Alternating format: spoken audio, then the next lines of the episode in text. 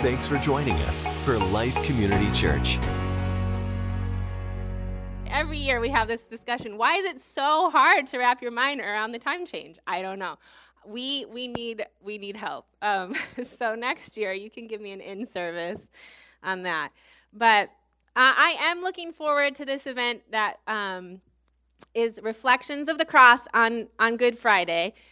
So we will be transforming the sanctuary to really have it be this interactive experience of the Passion story. So there will be eight different stations um, around the room, and you'll pick up a packet. You'll you'll go th- walk through a scripture, a part of the story. Um, you'll imagine yourself in that part of the story, and you'll do some kind of interactive activity at that uh, station. And then you'll move on to the next station. And so it's it's putting yourself in the story of leading up to the crucifixion and the resurrection and everything that it means for us. So you can do it as an individual, as a family. Um, it'll be kid friendly. There's a family one as well, a guide. So you can do it um, with kids, grandkids. And I just find it a really refreshing experience to, instead of, you know, just knowing the story, to put myself in the story uh, is a different perspective. And it really brings out a depth uh, that sometimes we can gloss over when we're so familiar with something. Um, so that's going to be open to our community. And we'll also need volunteers if you want to man, you know, just be here as a at the welcome table um, as people come in and do the stations. We'll be having you know one person here at all, throughout the day for that available as well. So you can come before work, during the day, or after work.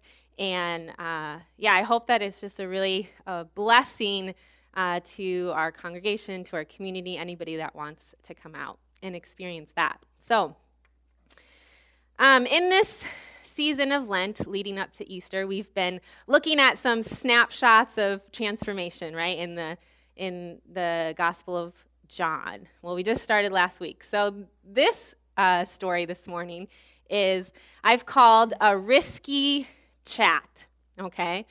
Because it's not every day that um, Jesus, the Son of God, comes and has a conversation with you, sits down and has a discussion.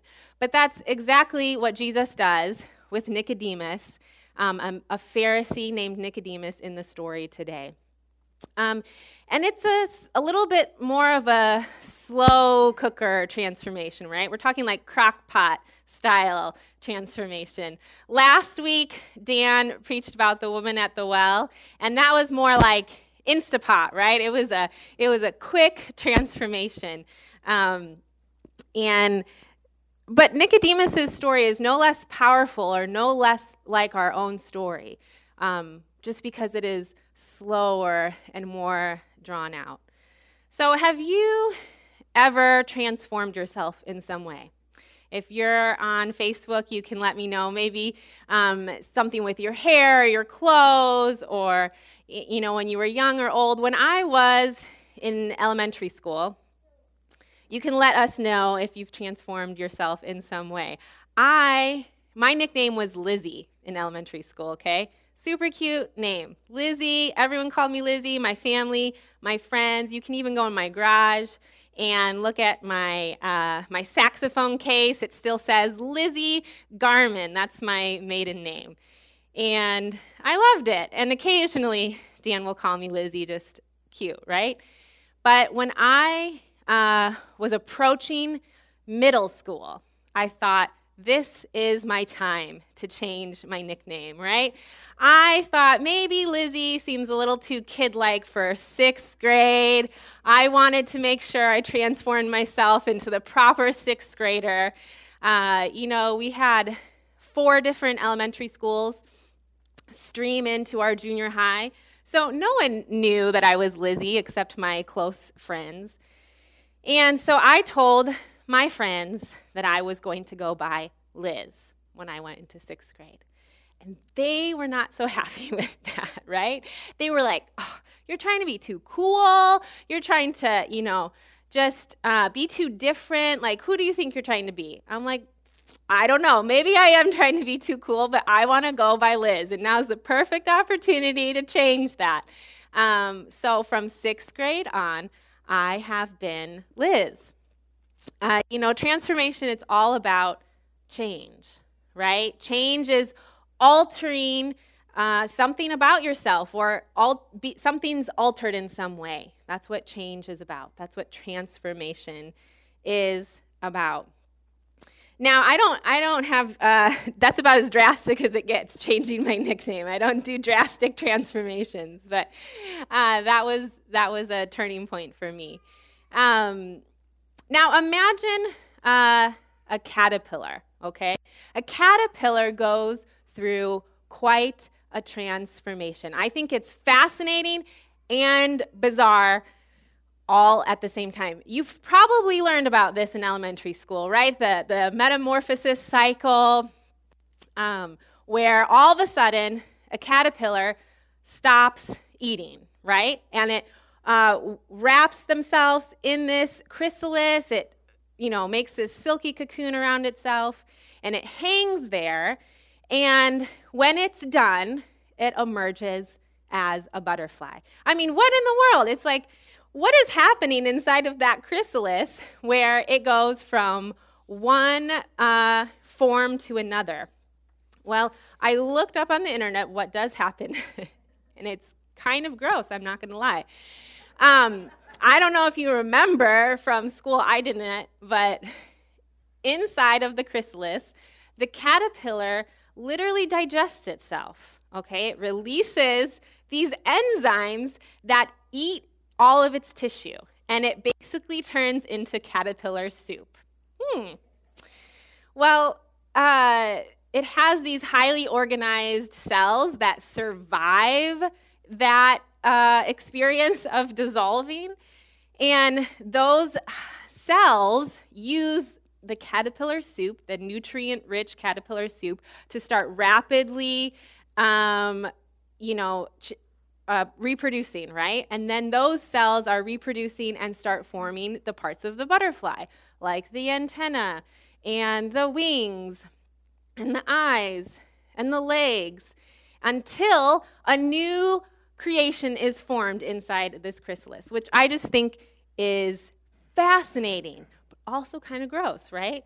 Um, it basically goes through this rebirth. It once was a caterpillar, and it changes completely from the inside out to a butterfly.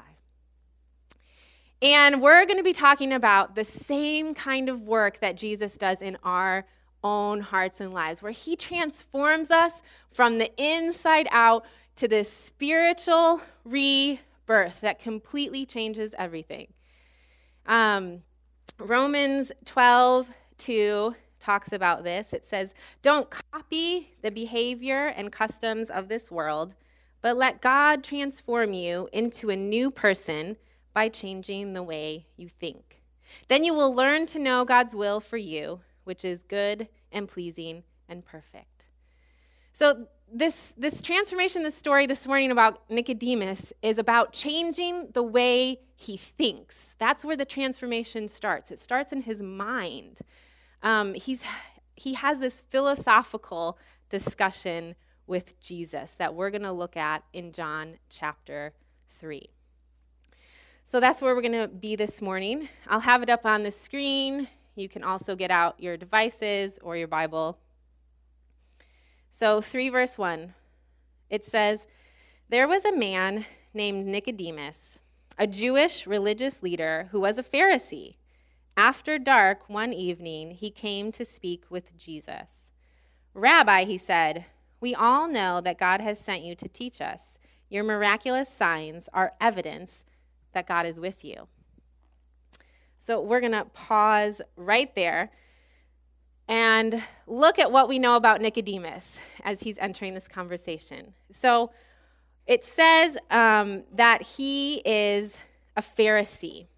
Now, a Pharisee, the Pharisees were a Jewish sect um, that were devoted to like strict observance of the Jewish religion.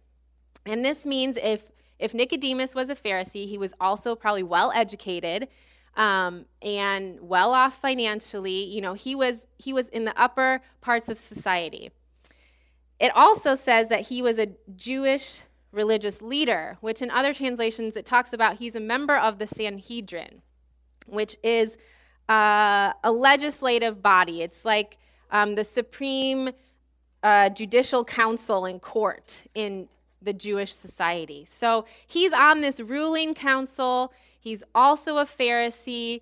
Um, it's, his, it's his duty to protect uh, the Jewish faith from any heretics, from any liars, any deception. You know, in both of his roles as a Pharisee and as a council leader in the Sanhedrin, he is devoting himself to the Jewish scriptures, to upholding their, uh, their sacredness and the truth in them. And he's, he's devoted himself to gleaning everything out of the scriptures um, truth and treasure to teach himself and then to teach other people. I mean, this is his life.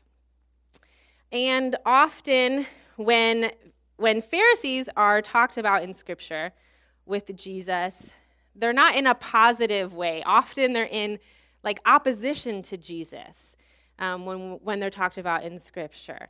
Because Jesus was kind of a questionable figure for, for the Pharisees. You know, he didn't fit their, their box, he didn't fit their expectations.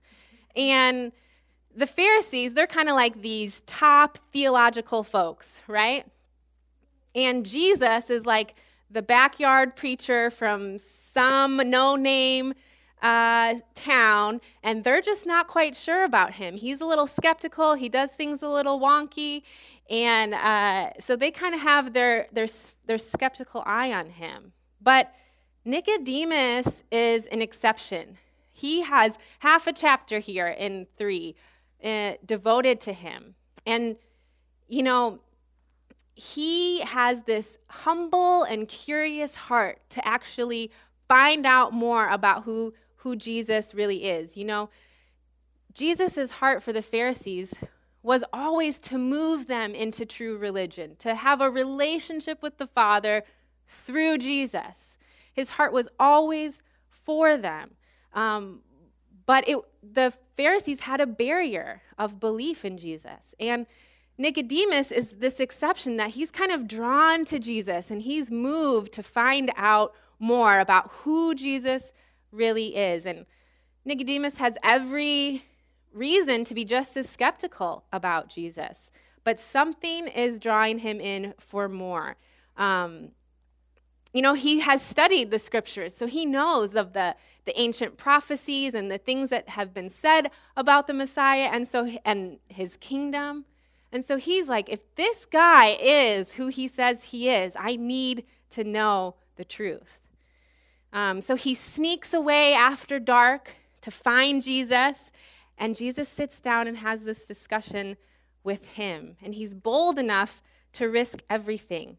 You know, he probably had to risk his job, his standing in community, maybe his very life to sneak out and have this conversation with Jesus because everybody else was against, you know, his people were against Jesus. But Jesus is like this walking invitation to a new life in the kingdom. And I think Nicodemus was cluing in on that and sensing that. Um, in this right before I read uh, chapter 3, like two verses earlier in chapter 2, 23, it says, Because of the miraculous signs Jesus did in Jerusalem at the Passover celebration, many began to trust in him. So that was right before this conversation. And Nicodemus was probably included in that. You know, he had probably seen Jesus at the Passover festival, and he probably saw his teaching and saw his miracles and started wondering and begin, beginning to trust in him. He probably also knew about um, like John the Baptist's baptizing ministry, right? John the Baptist was this figure out in the wilderness who was also kind of crazy. And he's calling people out to the wilderness to be baptized in the water. Um, as a repentance, right? As a, as a way to prepare for Jesus, who was going to baptize with the Spirit. And so he probably knew, okay, he knew about the scriptures, he knew about John the Baptist, he'd even seen Jesus at the Passover. He starts putting together these pieces of the puzzle, and his heart is hungry and curious for Jesus. Um, so, when, when did you notice that in yourself, in your own story? About when you started putting together the pieces and were starting to be curious and hungry for Jesus. Maybe um, you had a whirlwind event or situation like the woman at the well, and your life was radically transformed. Or maybe you identify more with the Nicodemus character here, who uh, has like this slow buildup of transformation. And maybe it's been over a season of your life, years of your life, a whole childhood where you have been curious and drawn to Jesus, and then eventually you just gave yourself fully to Jesus. Or maybe you're still there questioning and, and wondering and, and trying to test things out with Jesus and who he really is. Um, I was drawn to Jesus more fully at church camp. When I was 13, I went to two weeks of church camp in north, the very northern top of Minnesota. And it was the most beautiful country that I had ever been in. It was so gorgeous. It was near the boundary waters. Um, and I just fell in love with Jesus there at church camp. Something awakened in my soul, being in the woods, being in creation, being out on the lake, um, being with my cabin mates and my counselors. Uh, I just had a new life come alive in me. Um, and I was raised uh, in the church to love God, to follow God. I went to church all the time with my dad, and we centered our life around God in our family. That was a foundation that was built into me. But at camp, something awakened, like in the depth of my soul, um, this love for God and His love for me that I didn't know that I was missing before. You know, I felt like I completely belonged to Him. I was completely His child. I was just overflowing with life and love after that experience. Um, and, you know, I had early wounds in my childhood that made me realize life was not all as it should be. You know, I knew that the world was a broken place, and also my heart. Um, you know, my parents got divorced when I was young, and my mom ended up passing away when I was seven. And so I was raised by my dad, a single dad, and he raised me to love God. And I, I was a happy kid that loved God, but I also knew the depth of grief and brokenness and really messed up things that happen in the world. And so, coming from that experience, I, I just, there's like life just started pumping through my veins in a new way at camp.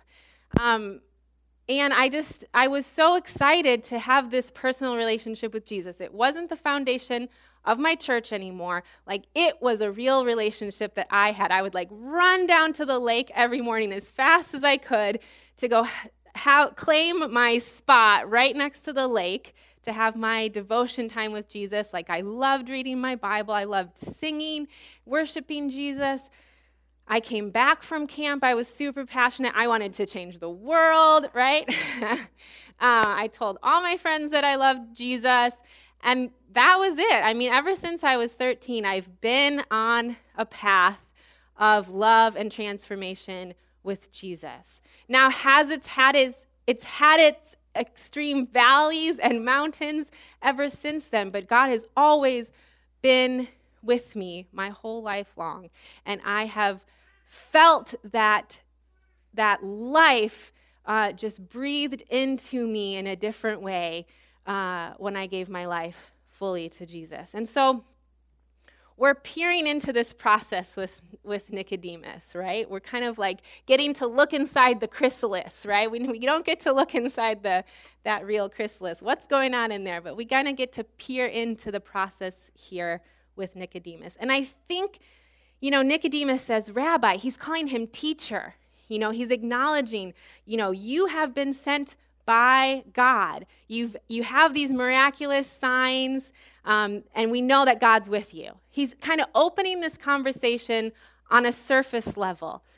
And we see Jesus very quickly, um, I think he goes beyond the surface level and cuts right to the, the heart of what Nicodemus is after. Um, that if, if, if you really are the Messiah, how do I follow you? How do I join the kingdom? Is really what's going on behind his opening here. And Jesus cuts straight through the comfortable uh, faith talk and goes for a zinger. And this is what Jesus says in verse 3. Jesus replied, I tell you the truth. Unless you are born again, you cannot see the kingdom of God. Unless you are born again, Nicodemus, you cannot see the kingdom of God. And Nicodemus is really caught off guard, okay? He says, What do you mean? He exclaims. How can an old man go back into his mother's womb and be born again? Well, Nicodemus, I'll tell you, there isn't a mother in the entire world that wants you to be born again, right? Once was enough. We're good with that. Um, so, thankfully, uh, Jesus is talking about heavenly things here. But Nicodemus is so thrown off, he's not really, he's not really caught up yet. Um, and so the thing is with Nicodemus being a Jew, he has this deeply ingrained belief that your lineage matters a whole lot. You know, who you were born to, where you were born, how you were born, all those things matter for how God is going to work in your life. And basically, Nicodemus has always been on the right side of all these things. I'm so sorry. I don't know why it's doing that. I'll have to go to a handheld if it keeps messing you up. Okay. Um, but, you know, it's hard to change your thinking, right? When you're ingrained in a certain belief and mindset, like, uh, you know, who you are and where you came from and what all that means, it's hard to change that. And Jesus is disrupting it for Nicodemus, and he's he's not quite catching on yet. Um, and the Pharisees in general, they believed that they would inherit the kingdom of God um, when they were resurrected. And it was already theirs. So to be born a Jew means you inherit the kingdom of God. It was just synonymous. So to say that you would not see the kingdom of God unless you were born again was kind of a shocker. Um, it was a plot twist that the Pharisees weren't really prepared for. Okay, I'm going to do it.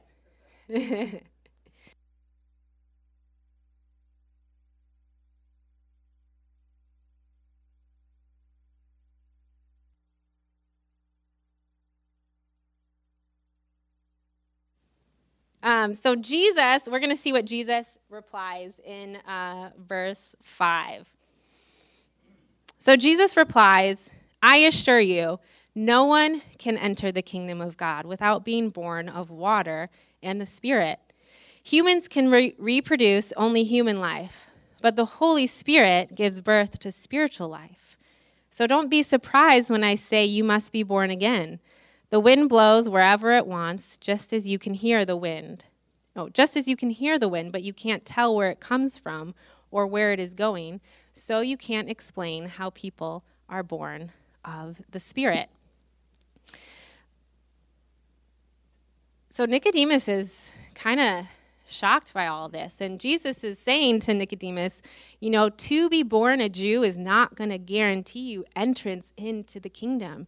You have to be born again. You have to be born of water and the Spirit. Jesus is making the kingdom of God available to anyone. It is no longer just uh, the Jews' inheritance. Now it is for the whole earth. And um, you don't have to have the right family, the right birth line. You don't have to have the right position or the right career. You don't have to have the right parents or the right personality. You don't even have to have the right morals. Jesus is saying the kingdom of God is available to anyone that turns and believes in him. If you put Jesus in charge of your life instead of yourself, you can have this spiritual rebirth. And John, who's the writer of this gospel, he even touches on this point in John 1 12 through 13. He says earlier in, in this book, but to all who believed him and accepted him, he gave the right to become children of God. They are reborn not with physical birth, resulting from human passion or plan, but a birth that comes from God.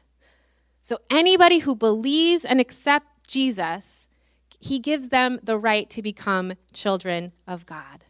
And that's John's theme that he starts highlighting throughout his book. That's why he's highlighting this story because his point throughout the whole book of John, highlighting the life of Jesus, is to say Jesus is the Messiah. He is the one that you can be- turn and believe in and have forever eternal life. And you can continue to grow in a rich, transforming faith as you start to follow him.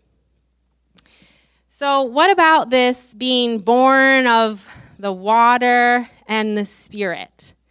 Well, it's kind of like this double metaphor where a lot of times in scripture, uh, the spirit, water is a metaphor for the spirit. And so Jesus is showing like this is what happens in, in uh, spiritual rebo- rebirth. The water is this cleansing that comes and cleanses you from all the sin and brokenness and junk. And the Spirit does this powerful work to give you new life. And it's the great exchange that Jesus is offering that, um, you know, you can give Him your sin and your brokenness, and in exchange, He gives you life and peace and love. And that's exactly what I experienced at camp that summer. And to mark that experience, I got baptized in the lake right there at camp. I got dunked in the water, that my uh, old life was dead, and my new life in the Spirit and in Jesus was alive. Um, and that marked my spiritual rebirth. And the Spirit does this in like a very mysterious way. That's what he's saying. Like, you know, we can't always understand how the Spirit works or when He works or, you know, what's exactly happening in the heart of somebody. We can't see inside someone's soul, you know, we can't x ray that. But we can trust that the Spirit is always at work. He is always at work. And we eventually, we see the evidence of it. We see his power changing our hearts. We see that our character is transformed more and more to the likeness of Jesus. We see him healing our deep wounds and our pain, and we see him fill us with things that don't make sense, like joy and love and peace. And, you know, just like that caterpillar, we can't see what's going on inside that chrysalis. I don't think I want to. but we can see the transformation when it emerges. Um, we can't see where the wind blows. We can't say, oh, it's, it's blowing right over there, so I'm going to hop on over here and avoid it. You know, it's blowing. And we can feel the effects. And we can see the effects when power lines go down and tree limbs go down, and we're driving on the highway and we're having to grip the steering wheel a little bit more because it's, it's pushing us. So, to be a follower of Jesus, you need the Spirit to bring about transformation in your life. We're not just intellectually believing in Jesus, it's a work that goes on on the inside side in our hearts that we respond to the Spirit's work inside of us. Now, Nicodemus knowing the scriptures, would have been familiar with the themes of water and spirit.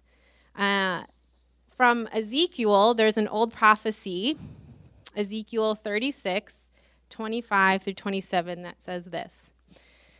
Then I will sprinkle clean water on you, and you will be clean. Your filth will be washed away, and you will no longer worship idols.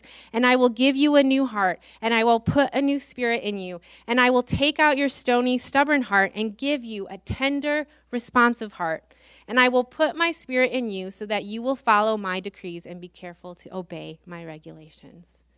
And Jesus is showing Nicodemus that this is happening now through Jesus and through him bringing the kingdom. He is doing the cleansing and the and the sprinkling. He is washing away those broken things. And he is giving you a responsive heart that is welcoming you into the kingdom. And so Nicodemus, he responds, How are these things possible? Jesus, how? How can you be doing that? And, and Jesus responds again You are a respected Jewish teacher, and you don't understand these things? I assure you, we tell you what we know and have seen, and yet you won't believe our testimony. But if you don't believe me when I tell you about earthly things, how can you possibly believe if I tell you about heavenly things? No one has ever gone to heaven and returned, but the Son of Man has come down from heaven. And as Moses lifted up the bronze snake on a pole in the wilderness, so the Son of Man must be lifted up, so that everyone who believes in him will have eternal life. So he's saying, you know, you're a teacher of the Jewish faith. If anybody should understand these things, Nicodemus, I would expect you to be able to put the pieces together. But Nicodemus is having a hard time grasping the most basic requirement for entrance into the kingdom of God, of what it means to be reborn in the Spirit. Um, that belief in Jesus and what he's saying is a barrier. And so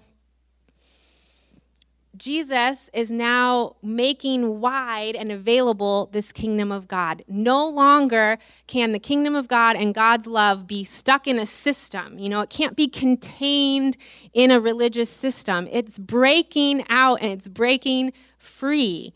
Um, and to be a member of the kingdom of God, you have to be born of water and the Spirit. You have to be spiritually reborn. And it's about this relationship with God. Jesus is saying, um, you know, I've come straight from heaven to give you testimony about these things. You can believe that what I'm saying is true.